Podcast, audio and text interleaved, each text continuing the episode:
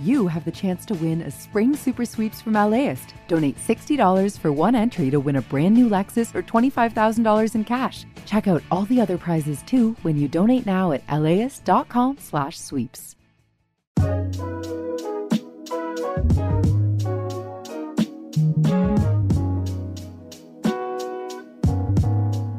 Hi, this is Larry Mantle, host of Air Talk on KPCC. Since the start of the coronavirus pandemic, we've had a daily segment on Air Talk devoted to the latest information about COVID 19. As time's gone on, we've looked at vaccines and how the virus and pandemic have affected the lives of Southern Californians. That includes doctors, nurses, epidemiologists, and other medical professionals fighting the virus on the front lines. In each episode of this podcast, we'll speak with one of our experts on the rotating panel of Air Talk guests sharing their expertise with us daily. You can also listen anytime at laist.com kpcc.org, or subscribe wherever you download podcasts. And joining us to talk COVID is Dr. Kimberly Shriner, Huntington Hospital in Pasadena's Director of Infectious Disease and Prevention. Very good morning to you, Dr. Shriner. Good morning to you too, Larry. Appreciate you being with us as always. First, I just want to ask you a very open ended question your thoughts about the Omicron variant and um, your concerns, and, and um, whatever you think are the most important questions to answer about it in the coming couple weeks. Well, we still know very little about this virus, and I think uh, we just need to be patient and let science take its course here uh, which is actually the researchers are moving quite rapidly. It does appear to have many more mutations than the Delta uh, variant, but whether that makes it more severe and or more transmissible, we don't know at this point. Uh, most of the cases in South Africa have been relatively mild, although they have occurred predominantly in younger people. So it is a something we've expected and anticipated, and it is a function of the fact that most of the world still has not been vaccinated. So there really is an imperative to move forward and try to get vaccines to uh, all around the world so that these areas of replication can't produce mutations like this. One of the things we heard about South Africa is they have a particularly good system of tracking mutations of uh, SARS-CoV-2, and and I wonder in the U.S. are are we catching up to that? Are we getting better at tracking these variants? We are, Larry. It's been a little bit of a slow roll here, but things are improving in the genomic sequencing department.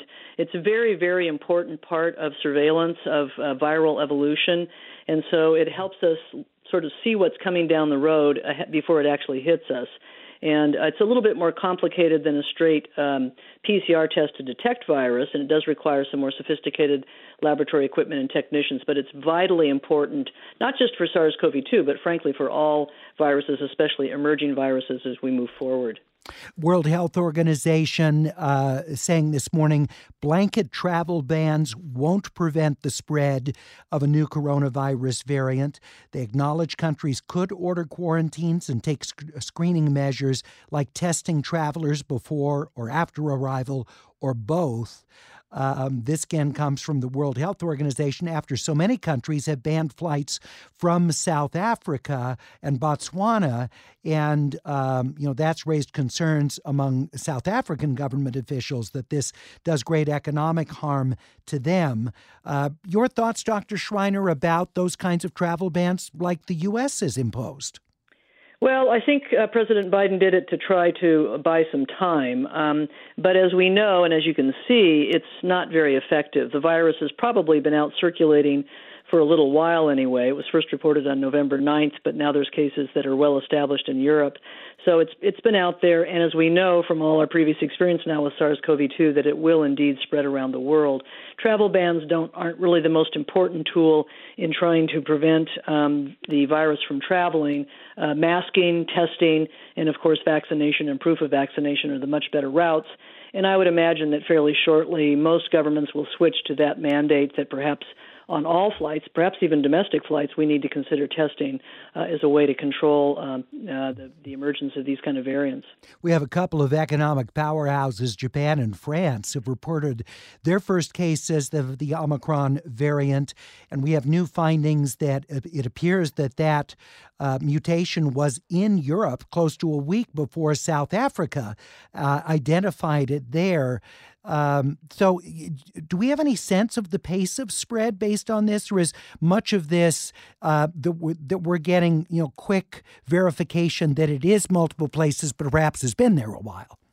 I think that's probably the latter. I think you're right, Larry, that it may have been there longer than we thought, and that actually might be a good sign that it doesn't seem to be. Uh, uh, maybe it's not as uh, severe, causing severe disease as the Delta. That's going to be the real question: is how does it perform against Delta? Delta is such a dominant vi- variant because it is highly transmissible and causes severe disease.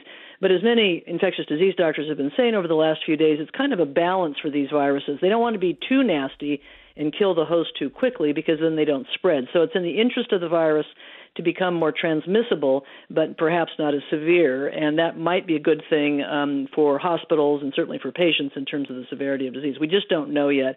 The, there are some worrisome mutations on this virus that may evade some of our therapies, and that is of great concern. Chance for you to ask Dr. Shriner your questions. We're at 866 893 5722, 866 893 KPCC, or email us your question at atcomments at kpcc.org. Please include your first name and your location. And if you're listening on the podcast, you can still submit a question. It won't get asked, of course, until the, the next podcast edition that you hear or the next day on the radio broadcast but there's no reason you have to feel left out. You can you can email us a question. Don't call but email.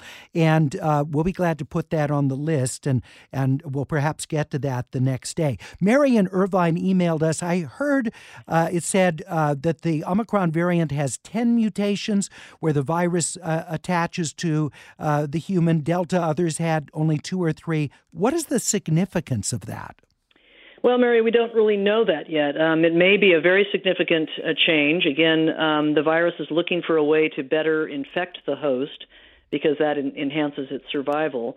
And uh, the, the variant does have many, many mutations uh, on the spike protein, which is the attachment site. It also has some mutations in some other parts that may help the virus um, escape or withstand uh, vaccines and therapies, and that's where there's probably the most concern right now that we may have to retool some of our tools to fight off this virus. But the virus is is constantly looking for a better way to infect uh, hosts, and unfortunately, we still have a lot of hosts around the planet because so many people are not vaccinated and have not yet had COVID. But it is going to happen down the road. As one of the, I think it was the Austrian health minister said, people are either going to be recovered, dead, or vaccinated. That's kind of where we're going with this, I think. All right. Amy in West Los Angeles saying, is there a place where we can report venues or restaurants that aren't following uh, the vaccine mandate? Amy, I'm not aware of that. Uh, of course, you can choose not to patronize those establishments, but um, you can check the uh, public health website for Los Angeles County or check for the particular particular city if you're in the city of Los Angeles and see, but I, I'm not aware of. Dr. Shriner, are you aware of, of how you would make a complaint like that? I think you can report uh, those to the public health department, but of course they're pretty overwhelmed right now, and yeah. the ability to really do much about that is not not um, within their wheel power right now. So uh, probably just not patronizing one of those places is probably the best way to go. And I, I expect you're going to see on social media a lot of um, uh, magnifying of those of that information about businesses that are or are not um, uh, doing that. Um, Matt D'Angelantonio, our line producer right now, went to the county site. Is that right? County Public Health. Matt found they actually have a form you can submit. So, Amy, they counties thought of that. So, LA County Public Health on their website, you can you can do that. But I think, as Dr. Shriner says, realistically, they're probably not going to be rushing someone out to that location. Um, you know, promptly. They, they've got a lot to do. Stan uh, emailed us both my kids contracted COVID about the same time as they got their first shot. Since they've had COVID in their first shot, what's the recommended course of action? Should they get the second shot, the usual time frame, or should they wait? We have just about 30 seconds left, Dr. Shriner. I'd recommend that they probably go ahead and get the second shot, although they can wait a little bit longer if they got COVID right after the first shot. That sort of kind of counts as another booster, but they should go ahead and complete the course. Dr. Shriner, uh, I've several um, several things to sort of lump together uh, in one question for you. We have Regeneron's monoclonal antibody treatment apparently not as effective against the Omicron variant, according to preliminary tests. Uh, we have um, uh, BioNTech's founder, CEO, saying that the Omicron variant isn't likely to cause severe illness for vaccinated individuals. That's good news. And we have Moderna's CEO uh, predicting that current vaccines will struggle against the Omicron variant. So we've kind of got on the one hand, on the other hand about it. How much how much weight do you give these very early assessments? Well, I think that speaks to the, the lack of scientific data that we, we don't have at this point. So, uh, or that we you know we just have to kind of pursue things and be patient. Uh, it doesn't surprise me that this variant is resistant to the monoclonal antibodies. Um, they are uh, sort of geared to um, help prevent disease, but they've been geared up for viruses that were less um, nasty than this particular one. So we can that can be changed fairly easily, and I'm sure that the pharmaceutical companies are working fast on that to have a more a broader type of antibody uh, that can be used in the setting of early disease. Uh, with regard to um, uh, Mr. Bourla's comments about Pfizer, um, I think that uh, right now it, it looks like that. I think it's possible that the vaccine will still hold, especially people that are boosted. Um, and I think that that's very important for boosting. I th- we've all long thought that this is probably going to be a three-part series to be vaccinated against SARS-CoV-2, and I think that's probably playing out right now in terms of our ability to get through the winter and also to deal with this variant. Will the the, the vaccines be as strong? Probably not. But um, using these vaccines, they're strong enough. They still may be dropping down to 75%, which is a very good performance rate for vaccines. Moderna, I think, is is perhaps being a little bit more cautious. And remember that both of these companies uh, can easily change the formula because of the mRNA platform that really allows you to go in and tweak it a little bit if you have a variant that comes along. And Mr. Bourla last night on CNN was talking about that. They had actually prepared a a beta and a delta version of their vaccine, but didn't use it because their original vaccine formula was working so well. So it's possible to tweak it a little bit, and uh, in the next few months have uh, a more refined vaccine that can really go after this if it turns out to be a beast. And I was hearing them estimate they could do it in about hundred days, and I was wondering why it would even take that long? Is that just the manufacturing taking that long, or would it take that long to actually redesign for Omicron within the vaccine?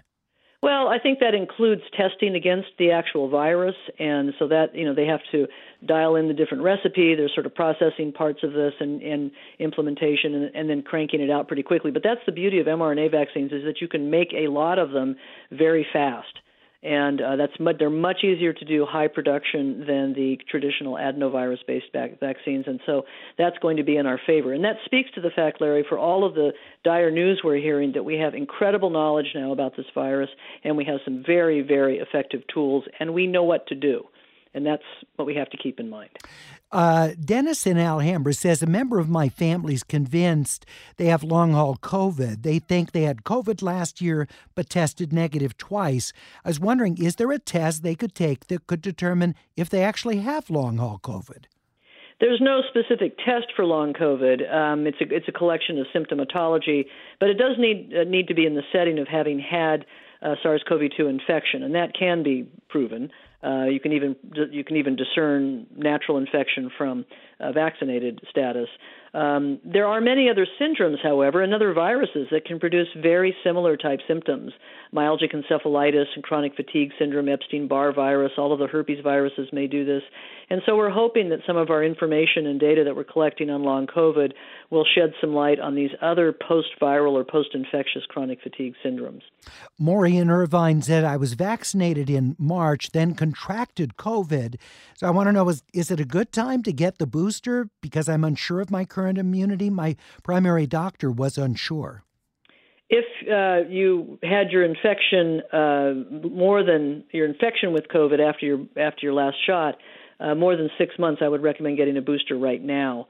Uh, your physician can measure antibodies as well. That sometimes can help make you make a decision, but it's probably better to err on the side of the booster if you're not too close to when you actually had your infection. If it's more than uh, four or five months, I'd say go ahead and get the booster. Tony in Echo Park says, "Isn't the Omicron variant spreading rapidly in South Africa? I thought the numbers out of there were suggesting it was more transmissible." Uh, Dr. Ryan, I guess one of the complications is they have a comparatively low vaccination rate. That's right. And what Tony's talking about is it has uh, exponentially increased, sort of threefold, uh, within a very short period of time. Uh, that was occurring mostly in college students. That's where they first identified it, and um, and so that's not exactly the the population, the general population. It could be sort of a super spreader event. That's a possibility, but I think most people think that this is a more transmissible uh, variant, and that's something we're going to have to watch very carefully. Peter in Pasadena says, "Do we know where Omicron originated? Was it South Africa or somewhere in Europe?" We don't know, and that's kind of why WHO wants to use these Greek letters uh, and not uh, the South Africa variant or the Pasadena variant because uh, we don't really know where these things come from. You know, sometime in the future when we have some time and a moment to take a breath and we're not dealing with acute crises during the pandemic, some of that evolutionary vir- virology, and it is actually being done right now, will give us some clues as to where these things are emerging. Perhaps are they coming, you know, are they reintroduced into populations through some other source, perhaps another animal or something? We just don't know, but that's important information that's sort of being looked looked at right now and, and will certainly be studied later. Alex in El Segundo says, How does COVID affect you if you've had it multiple times, even if you're vaccinated? I imagine people come up against it all the time. How is this affecting our immune systems? Well, it's a very good question, Alex. We don't know. And um, clearly, this virus uh, does affect the immune system.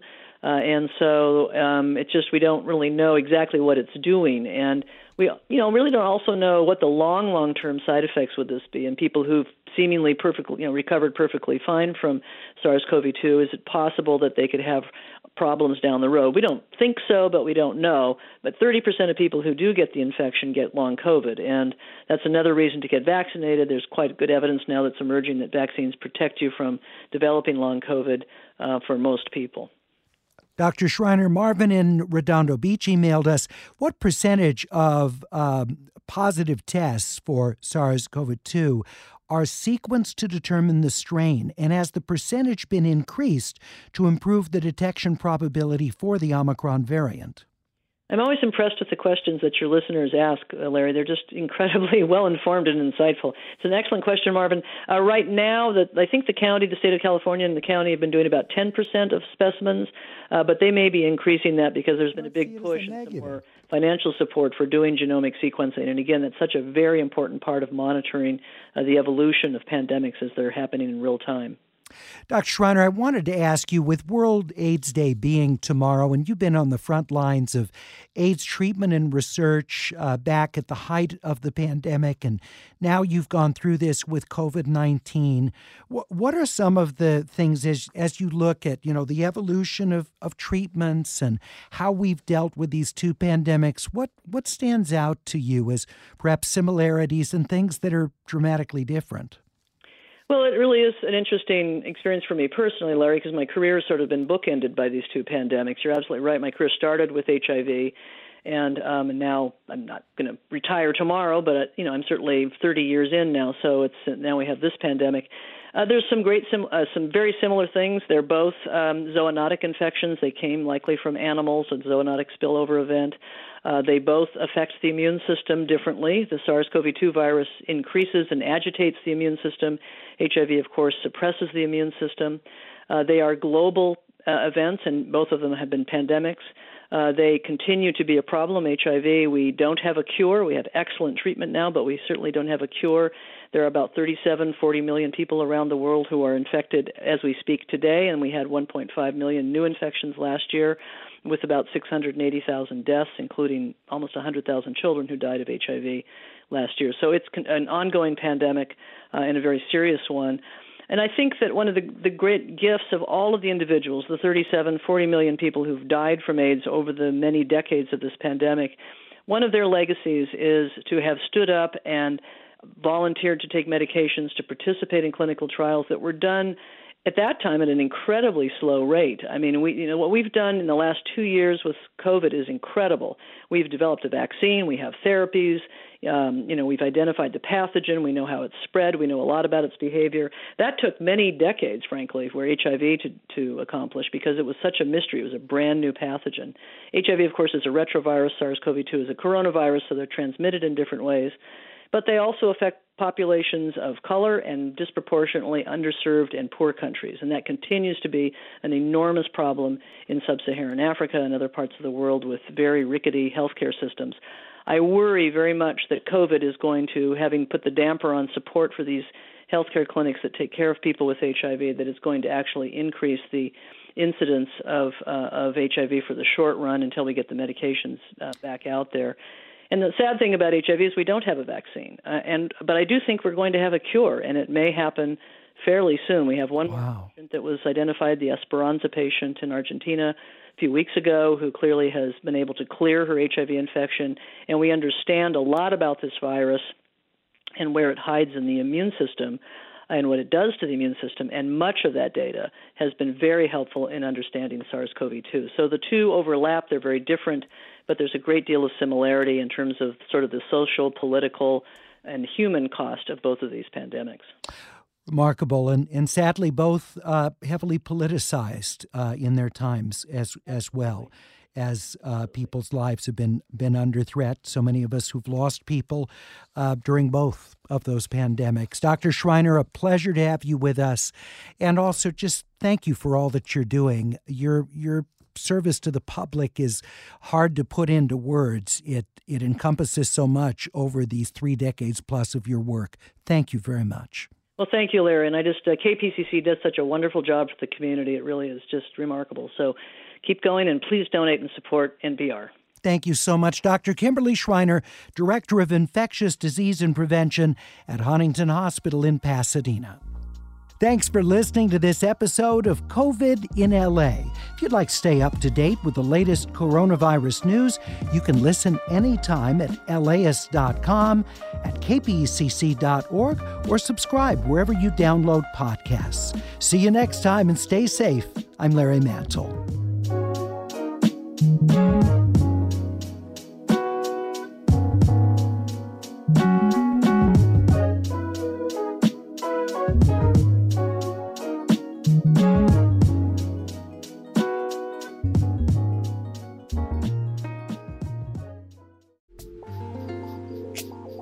This program is made possible in part by the Corporation for Public Broadcasting, a private corporation funded by the American people.